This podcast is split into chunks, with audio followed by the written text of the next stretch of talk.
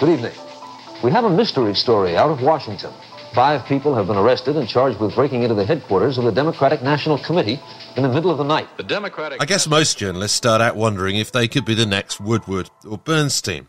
The two young beat reporters at the Washington Post, whose investigation into a break in at the Democratic National Committee in an office and residential complex called Watergate brought down a president. I shall resign the presidency effective at noon tomorrow. But most of us don't end up ploughing our trades in underground car parks or boasting contacts ready to spill the beans like Deep Throat, the nickname given to Bob Woodward's high ranking source. Investigative reporting is one of the highest forms of journalism, and pretty much the only time that Hollywood shows much interest in what we do. All the President's Men. The story of the two young reporters who cracked the Watergate conspiracy. Woodward! Bernstein! Get in here! But you could hardly call it the glamour end of the industry. Blockbuster investigations often take years, if not decades, of legwork, and there are all sorts of obstacles to overcome along the way. So, what precisely does it take to succeed? And are financial pressures and the constant threat of litigation making it harder to pursue?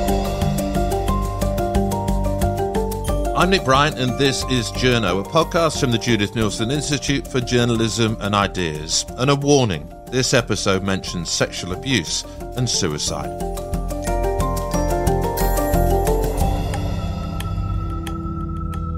Kelly repeatedly insisted during our interview he was a victim of a smear campaign fueled by social media. His frustrations boiled over. Quit playing. Quit playing.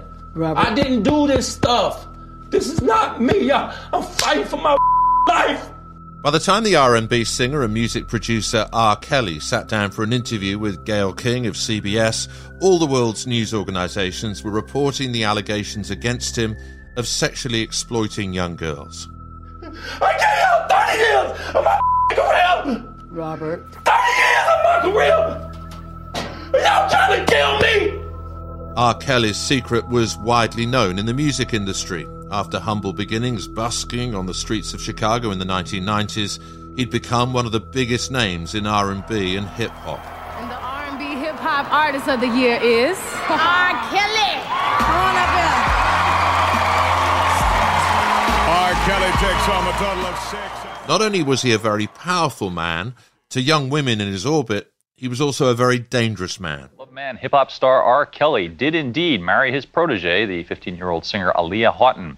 Kelly One stated- journalist has spent decades covering this story, Jim DeRogatis, and he hadn't started out as a conventional investigative reporter. Far from it. I was the pop music critic at the Chicago Sun-Times. It's a dream beat, really. I was not initially covering uh, Kelly at first because another reporter had really been on him, but I was well aware of him in Chicago uh, as a music writer. You know, it was a great story. He had uh, risen from singing for spare change in front of McDonald's in the Loop and on the L platforms to selling 100 million albums, the dominant voice in R&B for a generation. His own records and those he's producing for everyone from Michael Jackson and Whitney Houston and Celine Dion, eventually to Lady Gaga and Justin Bieber. It's it's a great American story, great music story. I grew up in the hood, and there was a lot of things, a lot of routes I could have went, but I chose this route. You know, God gave me a talent, and it's up to you to um, pursue it. you know, Right. and go on and do what you There had always been whispers in in air quotes. R. Kelly likes them young, and I will admit that I never really stopped to to think about what that meant. And the key moment, Jim, came on the eve of Thanksgiving in 2000 when you went into the office, you were doing some routine paperwork, you wanted to tidy up before the holiday, and there was a fax from a music fan with a tip off. I tried to keep my trips to the office limited to once a week to pick up my mail, file my expenses, and get the hell out before an editor gave me some stupid assignment. And there was a fax. It said, "Dear Mr. DeRogatis, you compared R. Kelly to Marvin Gaye. This is the oldest trope in R&B. The the mixing of Saturday night and Sunday morning, hot and horny bedroom jams, and the desire for spiritual transcendence. And in the hands of the best, Al Green and Marvin Gaye and uh, Prince, uh, sex and spirituality are the same thing. And I noted that Kelly's dichotomy was so whiplash jarring, it, it could give you a headache. And this anonymous correspondent said, uh, "Well, Mr. Deargott, uh, Marvin Gaye had his problems. They're nothing like Robert's. Robert's problem is young girls." And you have to understand that you know Chicago's a racially divided city. Whenever I wrote about hip hop or R and B, I got a lot of hate mail. That's not music. That's noise. And when you have a black superstar on the level of Michael Jordan or Oprah or R. Kelly, which he is, you know, there are haters. And I thought this is hate mail, and I threw it in the wire bin on the corner of my desk where all the press releases I'd never read and all the hate mail went before they went in the garbage. But something about that, the specifics in that letter, uh, haunted me throughout uh, the Thanksgiving weekend. There was the name of a sergeant in the police department and said uh, the letter claimed there had been an open investigation for a year and a half at that point. Uh, there was a, a, name of a lawsuit that had been filed in, in 1996 I went back on Monday morning after the holiday weekend and I looked at that letter and I called the Chicago Police Department switchboard and I said, spelling the Polish sergeant's name off of the fax, do you have a Sergeant Chinahuski? And they said, no, nobody by that name. And I almost hung up. And I thought, well, wait a minute, do you have anybody with a similar Polish surname? In sex crimes. And I got connected to a sergeant who answered the phone. I said, I'm Jim DeRogatis from the Chicago Sun-Times. I'm calling about your investigation into R. Kelly. And she said, Oh, I was wondering how long it would take before somebody called about that. I can't talk to you. And she hung up. And that's when I knew there was something there. And what you did at that stage, Jim, was to take this to the city desk. You teamed up with a reporter who was on the court beat, a, a guy called Abdon Pallasch, and then you really started conducting some old school reporting. Um, going to the courthouse, for instance, trying to find the records of this previous case. Well, amazingly, to this day, Cook County courts do not have digital files of lawsuits that are filed. You know, you have to go two or three times a day if you're on the court beat to the bins, and, you know, 999 out of a thousand lawsuits are landlord tenant disputes and such. And then once in a while, Michael Jordan's getting sued for something. And you say, okay, bingo and this lawsuit had been filed at 4:30 on Christmas Eve. You want to guess, Nick, how many reporters are working uh, on Christmas Eve at 4:30? It had intentionally uh, been slipped in to, to fly under the radar.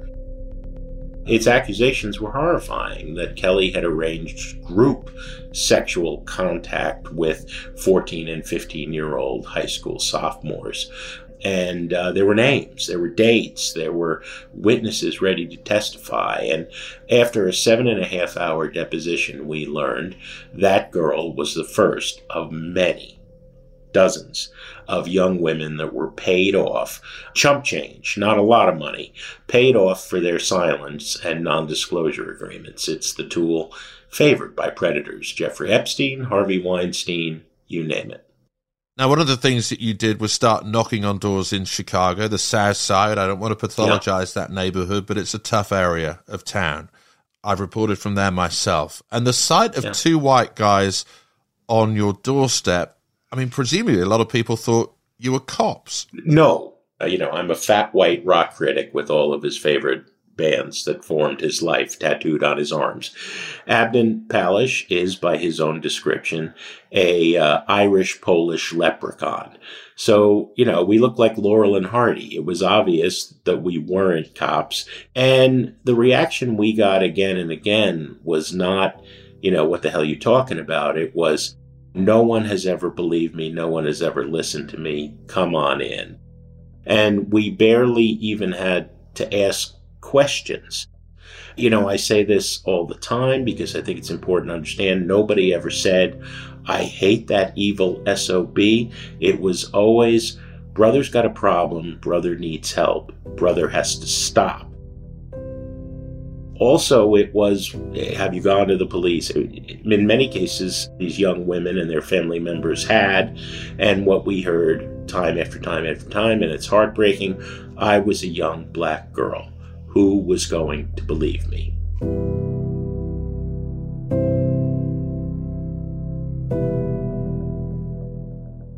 I think one of the things that you've said in the past is absolutely fascinating. A great skill of the investigative reporter is the ability to listen. You know, I, I, was never prying. I never forced anyone to go on the record. I was very patient over the two and a half decades of this story. In some cases, it, it took nine months for uh, a woman to trust me. In some cases, it took five years. Every three or four months, well, if I was going to talk to you, what would it be like? I'm still thinking about it. And I'm like, I will report accurately, and I'll need to ask you a lot of questions to document what you're telling me. Uh, and then I wouldn't hear, and then it would be months later. There was no hatred, and there was an eagerness to talk to journalists who were taking them seriously finally when no one had. Jim, you published your story on December the 21st, 2000, so almost a month after you got that fax. What was the response to that extraordinarily explosive story. So Abdon and I stayed around till about two in the morning and uh, got the first offs hot off the printing press, and then went and had a drink. And we were a little cocky. We thought all right, we've really nailed him. We have so much evidence in this story. He's he's done. And instead, we woke up to find ourselves vilified on black radio, vilified by the black media, vilified by the black church, vilified by by the entire black community, with the exception of a truly inspiring columnist at the Sun Times, Mary Mitchell. In the first two years of our reporting, uh, she wrote uh, 26 columns black community wake up. These reporters are white. It doesn't matter. They are talking about a man who's destroying the lives of your daughters, your sisters, your aunties, your nieces. But that's not how Chicago saw it.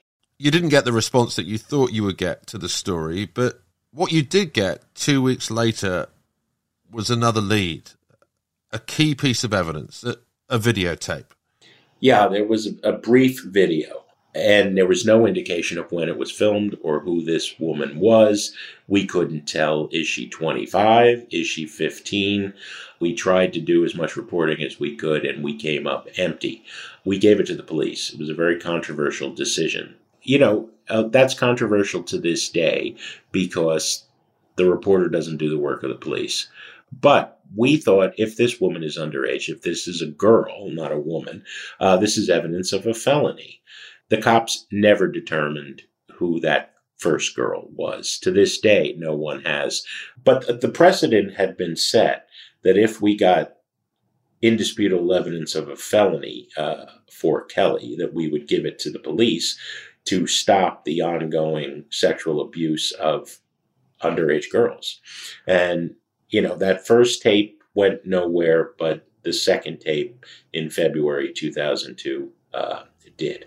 This was a 26 minute tape. It featured awful, awful scenes of abuse. 26 minutes, 39 seconds of Kelly directing this girl who we knew uh, was 14 at the time, uh, how to pleasure him. It's excruciating. It's horrible. It was crystal clear. It often gets misreported that it was hard to identify Kelly. No, no, it was, it was uh, indisputable to us.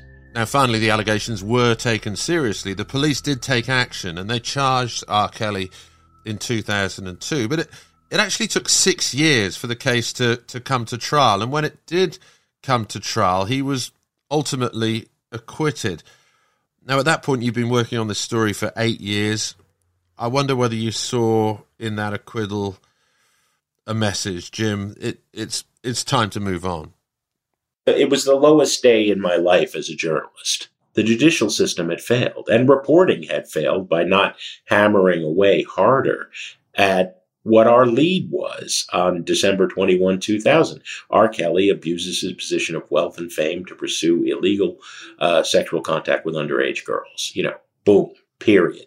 A pattern of behavior, not one incident. And other stories continued to come my way. We didn't throw in the towel. I, we never thought it was time to move on because we had sat with those victims. I had seen the scars on the wrists of one young woman who tried to kill herself after Kelly had abused her at 15 and dumped her at 16. I don't think you're a journalist. I don't think you're a human being. If a woman calls you and says, I am being hurt, no one will listen. Can I tell you my story? Uh, and you don't take that call. So I, I never didn't take the call. But the other thing that I always tell young journalists is I, I, took those calls, you know, Christmas morning when my young daughter was eager to open her presents. I took those calls on New Year's Eve. I took those calls at six in the morning and I took them at, uh, at midnight. If you want to be a journalist, you've got to be accessible. So you keep working on the story, Jim, and in 2017 you, you published another bombshell on R. Kelly that he had maintained a sex cult, and that was published in BuzzFeed. But but you shopped it around to other news organisations that were interested, and, and often came close to the point of publication. But there were concerns about the legals. There were concerns that the story wasn't quite watertight. I had worked for three months each at three different publications where we had gotten to the point of legal vetting. And the first was MTV News, and then you know, corporate Viacom said we cannot publish this. And the second was uh, uh, the Chicago Reader, the great alternative weekly, and we got through two rounds of legal vetting and additional reporting, and then they decided they could not publish it. I had a weekly radio show, and still do, on National Public Radio, but based at WBEZ in Chicago. Uh, went through legal vetting, additional editing, rigorous, rigorous editing and fact checking and reporting. It was set to publish at noon on a Wednesday after nine months of reporting at that point. And at two, I got a call and said, you know, Jim, uh, the story is yours, but we can't run it here. And I made three calls. I called the Los Angeles Times. They were not interested. I called the Chicago Tribune. They were not interested. BuzzFeed was off and running and it published 6 a.m. Monday. It was in solid shape. This is July 2017, and the Harvey Weinstein stories don't break in the New York Times and the New Yorker until October 2017. And then you get that moment where he's found guilty two decades after your first report. And Dan, after years of, of accusations and acquittal in 2008, it only took this jury nine hours to convict him. Why was this so swift? Describe that moment when the jury finally found him guilty of his crimes. You know, it, it's not a feeling of elation. On day one, the first words the prosecutor uh, had said in her opening argument were essentially the lead that Abdon and I wrote on December 21, 2000. We, we called each other and we're like, I can't believe this. Didn't we say this? Why did it take too long?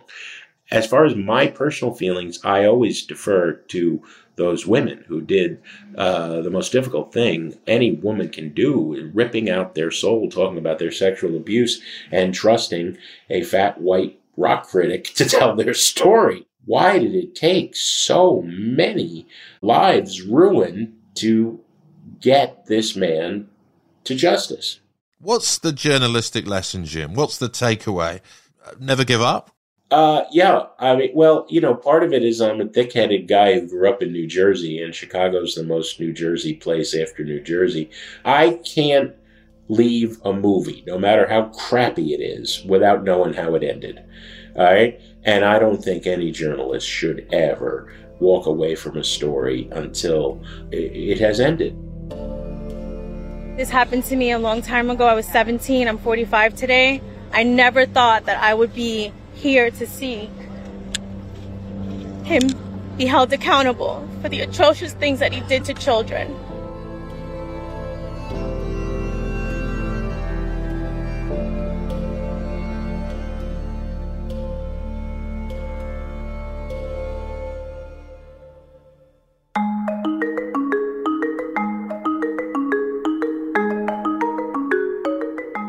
Kate, they call you the queen of investigations.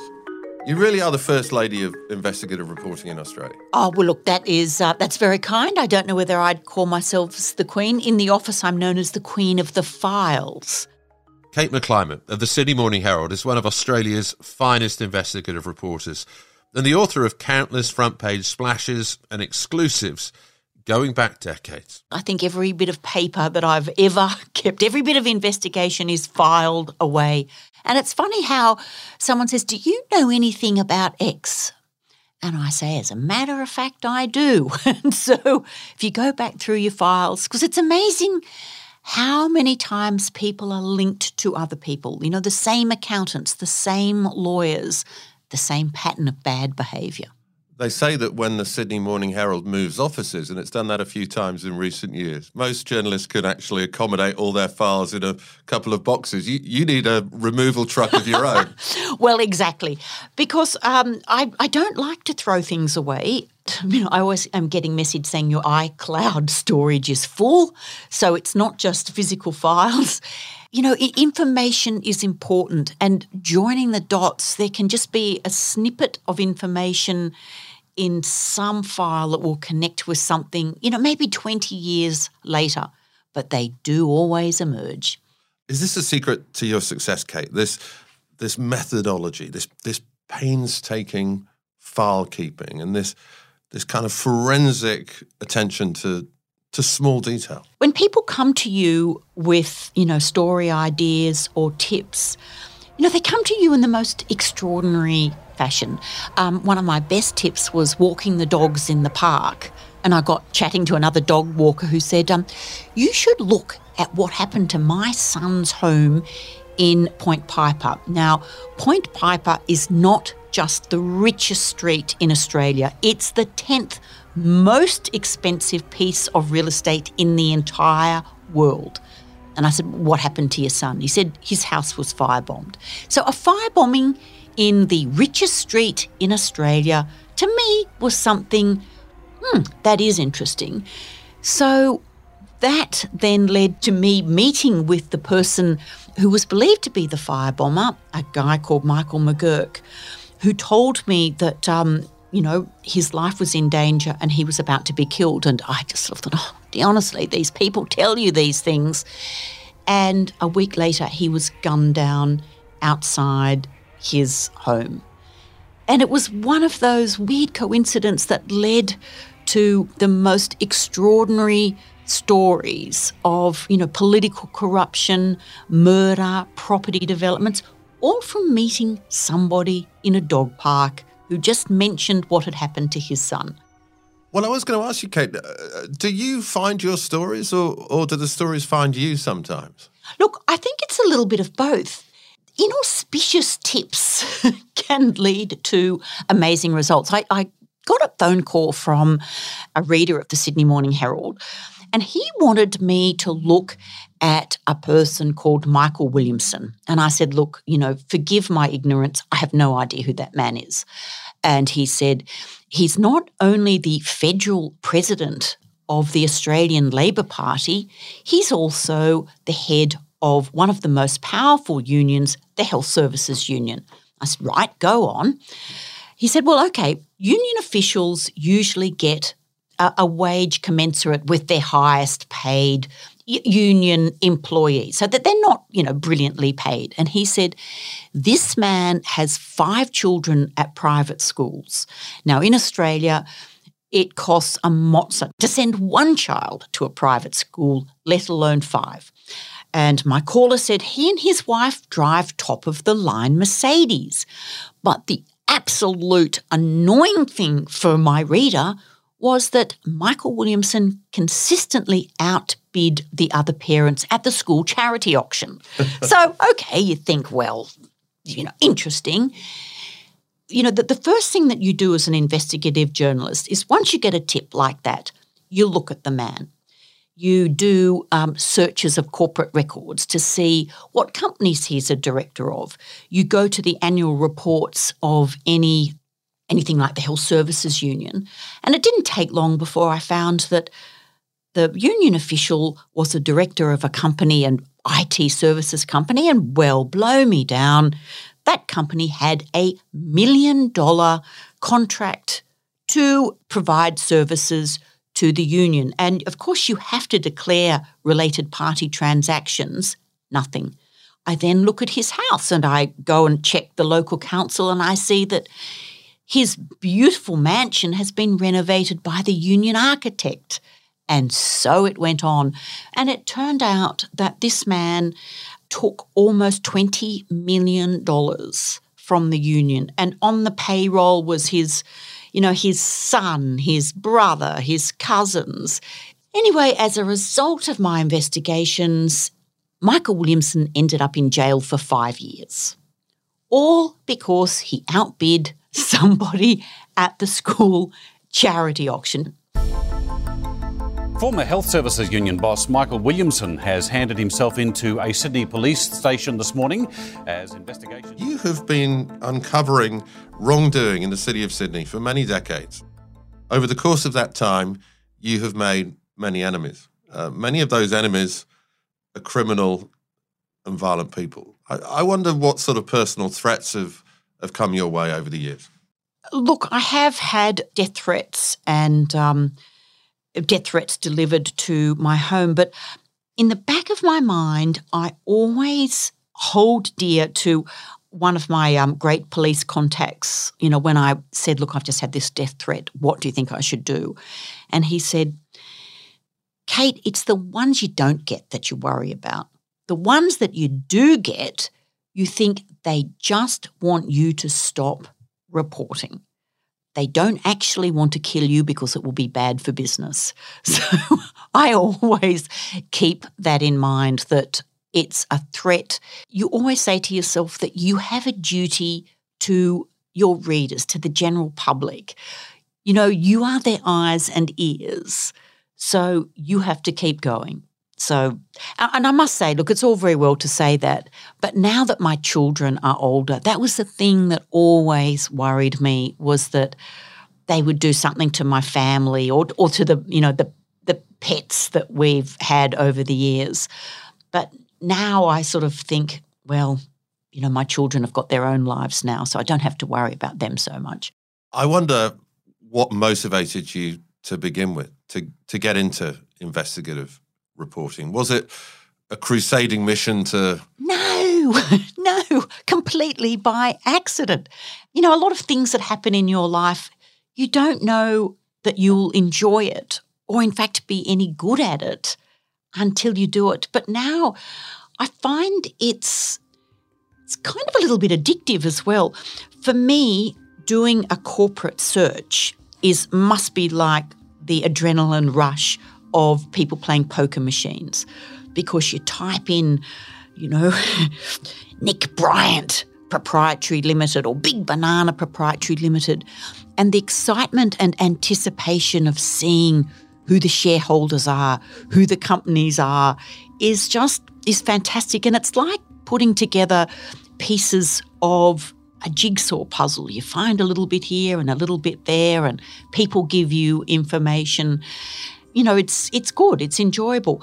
But I know other people find if your name's not in the paper, then people think you don't exist. And the worst thing you can ever say to an investigative journalist is, do you still work at the paper or have you been on holidays? when you haven't been. You've faced legal intimidation as well. People try and sue for defamation. In the case of a guy called Eddie Obeid, a corrupt Australian politician who you exposed, he even succeeded at one point, and that puts an awful lot of pressure on you to make sure the story is watertight, to make sure it can withstand scrutiny in court. That that's a lot of pressure, Kate. Well, it's funny that nowadays I don't do a story without thinking I'm going to be sued. Every story I do, I think, okay, if I'm sued, uh, who's going to come to court? Who is going to give evidence? What do we have to back it up? And there's been a couple of stories where we just have not been able to satisfy ourselves that if we do get sued, we'll have people to come by. And it's it's a sad state of affairs for investigative journalism that that's how you have to think now. And in Australia, Sydney, in fact, is regarded as the defamation capital of the world. We have more defamation cases than all of London and Wales combined. And you often feel that you're, you know, you're fighting, you know, a- against you know, fighting legal cases with one hand tied behind your back. For instance, in other jurisdictions, say in the USA, there's a basically a public interest defense where public officials can't sue for defamation unless they can they prove that it's wrong and that there was malice involved. Here, we have to prove every element of our story. And also, you know, I got sued by a 96 year old man who had been named in a number of commissions adversely. And he suggested that I'd ruined his career. He was 96. and look, in the end, he dropped off, but not before, you know, we had to go to extraordinary lengths to prove things that had happened, you know, 35 years ago. The costs of financing these investigations that often take years, that often, as you say, don't produce day to day coverage. You can disappear, your byline can disappear for, for many months at a time. I wonder if that's become more difficult in a media climate, obviously, that hasn't got the money that it did when you first started out in the trade. Look, I think so, and I think it it limits investigative journalism mainly to well-resourced media companies. It's really hard for, you know, online organizations or bloggers for instance, people like that to do serious investigative journalism because even if you are right and you are sued, a top Queen's Counsel or a senior counsel will cost $10,000 a day, a day. And who has the resources to do that? And Kate, I always think investigative journalists are, are a breed apart. Are, are there sort of personality traits that that help you to become a really great investigative reporter? Look, I don't know. I don't know whether there's a certain amount of doggedness about us, and also you have to be very thick skinned. Eddie Obeid, the former Labor minister who's now in jail serving his second term for corruption, he used to say the most dreadful things about me in Parliament. And, you know, I remember on one occasion I rang up and he said, You print one word about me out of place and I will go for you. I will go for the jugular. And you have to learn to separate yourself, your feelings, your anxieties from the story. Take yourself out of it. And if you're scared, don't ever let them know. You just, you know, keep going. So I think, you know, and I, am friends with, um, you know, quite a few other investigative journalists, and I, I've worked with a couple on a story but there's a certain sort of Lone Ranger quality to a lot of investigative journalists. And I love it when I'm working on a story with somebody else. It's so nice to be able to say, guess what I just found? Where when you're doing that by yourself, you only have yourself to talk to, really. So, yes, I, do think that there's there, there are some similarities, yes. And what did you say when Eddie Obeid said, I'm going to go for your jugular? I just said, look, thank you very much, uh, Mr. Obeid. That's very kind of you. The more that they behave like that, the more there is to hide, the more that they have to lose.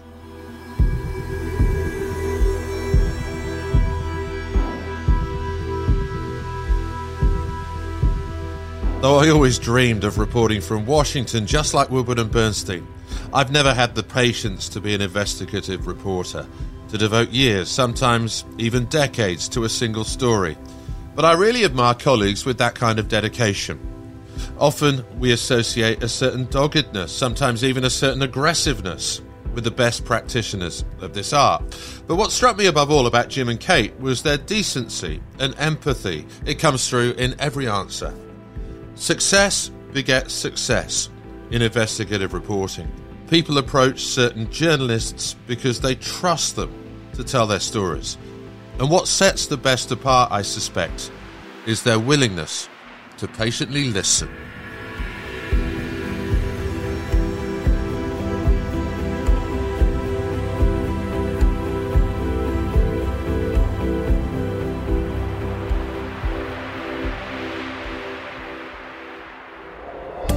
Journo is produced by Dead Set Studios for the Judith Neilson Institute, which supports quality journalism and storytelling around the world.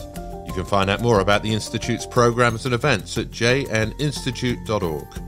Make sure you follow the podcast in your podcasting app so you're alerted each time we release a new episode.